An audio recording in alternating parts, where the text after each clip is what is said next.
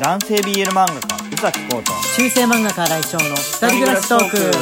はいこんばんは来翔で宇す崎浩です今日はハッシュタグチャレンジの日なんですけれどもねはいあのラジオトークさんから出される、えーハッシュタグえートークですねハッシュハッシュタグのそのみんなが話してるトーカーさんたちが話してる人気の、えーハッシュタグはいはいはいについてトークするってやつなんですがあれね毎日6時過ぎぐらいかな6時半かなそれぐらいに発表されるんですけれどもただいまの時刻は17時52分ですねそうそうそうそうあと8分 待てばいい ところ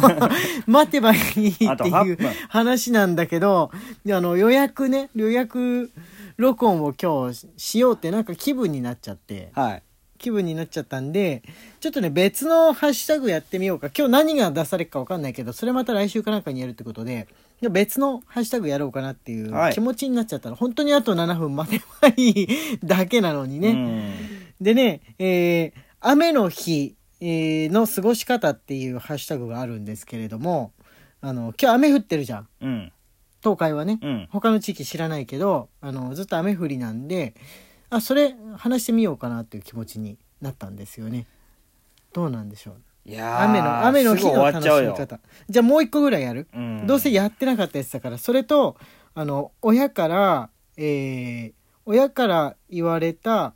あ忘れられない親からの言葉。じゃあその2つでいきますかそうそうそうあの親とかの方深く掘り下げるとなんかあのーい面倒なこと言っちゃったりとかしてもいけないからどっちも軽くやっていくっていうのはいはでいいいんじゃないかなとか思いましたはい、はいじゃじゃじゃんってじゃじゃんってまずは雨の日の方から雨の日の楽しみ方はいはい俺雨の日は基本的に好きなんですけれども、はいあのー外で雨の音がしてると落ち着くからうんなんか家にいるだけで幸せなような気持ちになるんで、うんうんうんあの雨の日っていうかこう寝る前のを聞く音楽とかでもあの雨の音とかをわざわざ流して自分にだけ聞ける音量で聞いたりすうんるはいことがあるぐらい、この雨の音マニアではありますね。まあ、雨の音自体を楽しんじゃうっていうとこでしょうか。あの新築の家とかマンションにいる時、まあ、特にマンションにいる時あんまり雨の音聞こえなかったんですけど、うんうんうん今このすごい古い家に引っ越して住んでるじゃんう。ん一軒家で築もう51年ぐらいなのかな、うんこの家トタンでできてる部分が結構あるから、うん雨の音がダイレクトに聞こえるんだよね聞こえるね最初引っ越してきてこんなにするんだっていうのがびっくりしたんうで、んうんうんあのー喜びひとしおっていう風な感じなんですけどもねこうくんなんかありますか雨の日独特の楽しみ方う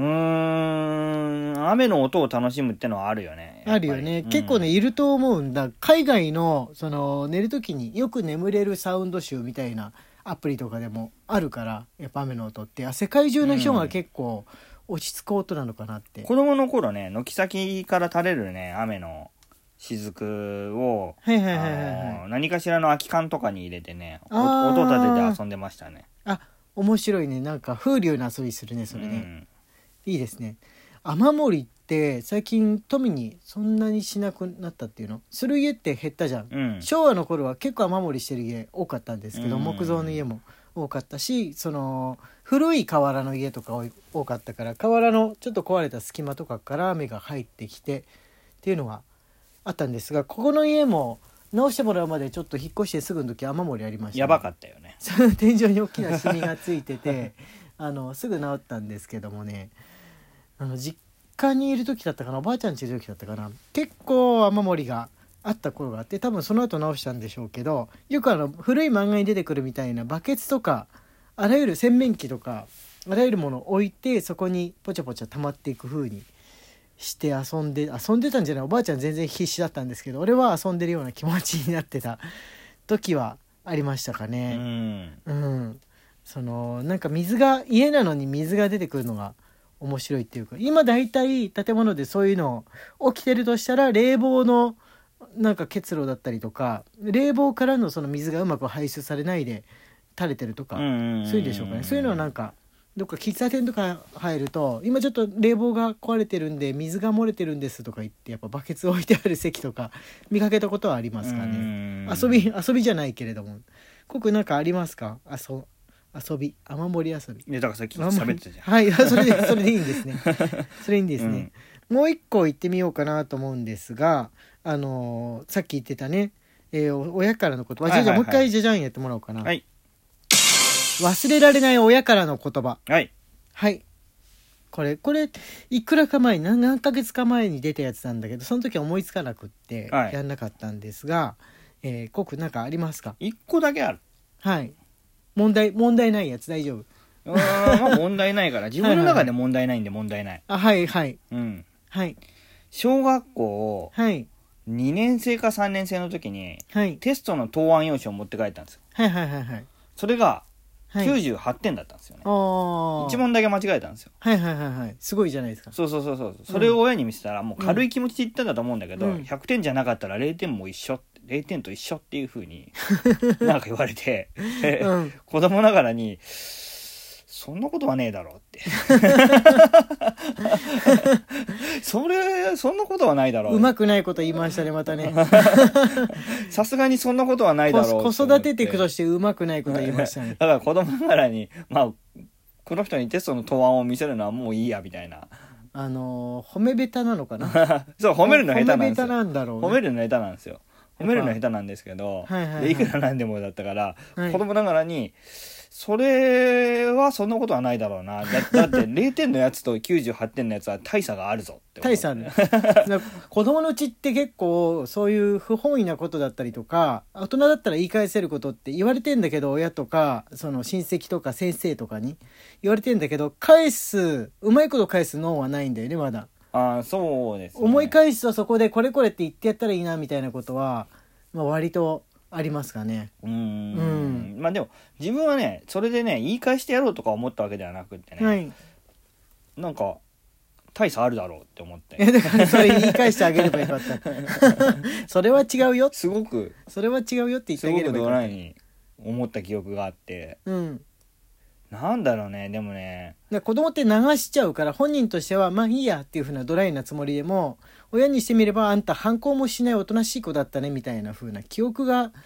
その焼き付いちゃうとかいうのの現象はあるじゃん。ああそうだねそうかうね、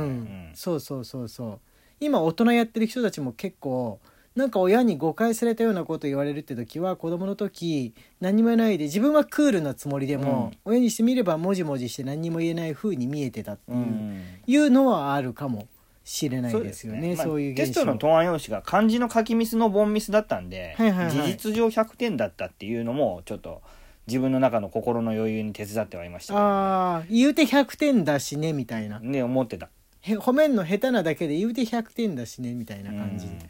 そうですね。俺はね、あでも大人になってからもうすぐにパッと言い返せないのってあるなって思ったのは、あの離婚した時ね、うんその前の結婚した時にあの性別もこの男として暮らすようになったし、まあ、離婚しようっていうことを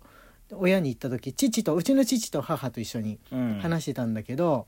まあ、これからこのそれぞれ生活してやっていかなきゃいけないし生活費とかもそれぞれあの稼いで別々にやっていかなきゃいけないしみたいなことを話してたんだけど、うんあの父が多分父ね俺のことを専業主婦みたいなもんだと思い込んでたんだと思うんだようね。んうんこれからはお前が稼いでいけばいいだろうっていうふうにすごいドヤ顔で言われて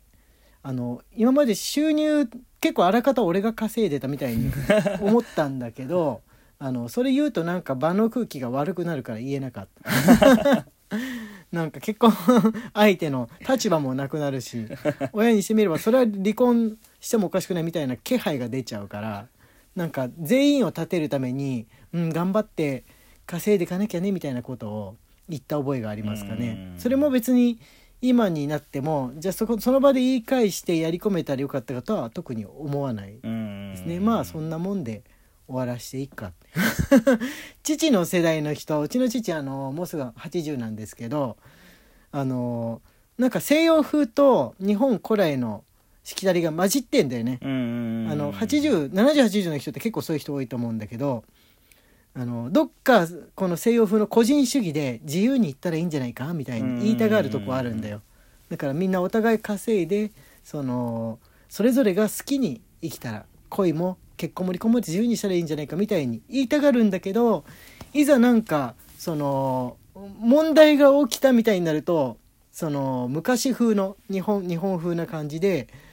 けしからんみたいに突然火がつくことなんだよね。う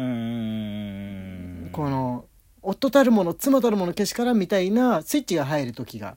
あるんでそっちに転ばないように西洋風でこうおおらかな親っていう気持ちのままでいさせるようになるほどうまく調節してるところはあるかもしれないないですね。そのなんて言うんでしょうね戦後のあのやってきた西洋風のこう暮らしぶり考え方っていうのと日本人としてその戦中に生まれてずっと育てられてきた感覚の、こう交差点の世代なのかなみたいに今でも思うことはうんあります。だからあんまり大きな波風を立てないように昔あの父と大喧嘩した時に突然なんかスイッチが入っちゃって「この野郎てめえ表に出やがれ!」みたいに言われたことがあるんであなんか別のスイッチが入った 普段はまあ「君の好きなようにするといいよ」みたいな雅人君ばりなこと言ってんだけど突然なんかスイッチ入っちゃったから気をつけようってずっと思って今まで生きてまなるほど いましたっていう感じですかね。ごくなんかあるもうあんまないけど時間親から親からい言わやれたこともうその一言だけです ね特に他に印象に残っておることは父さんサイドないのお父さんサイドはなんかい言われて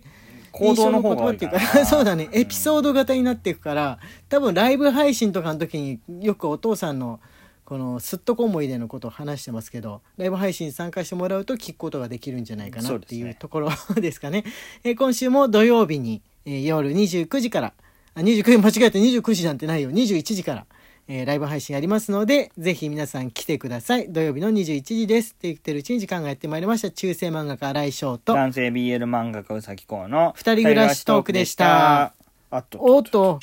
ツイッターのフォローと番組のクリップもよろしくお願いします。はいまた明日ね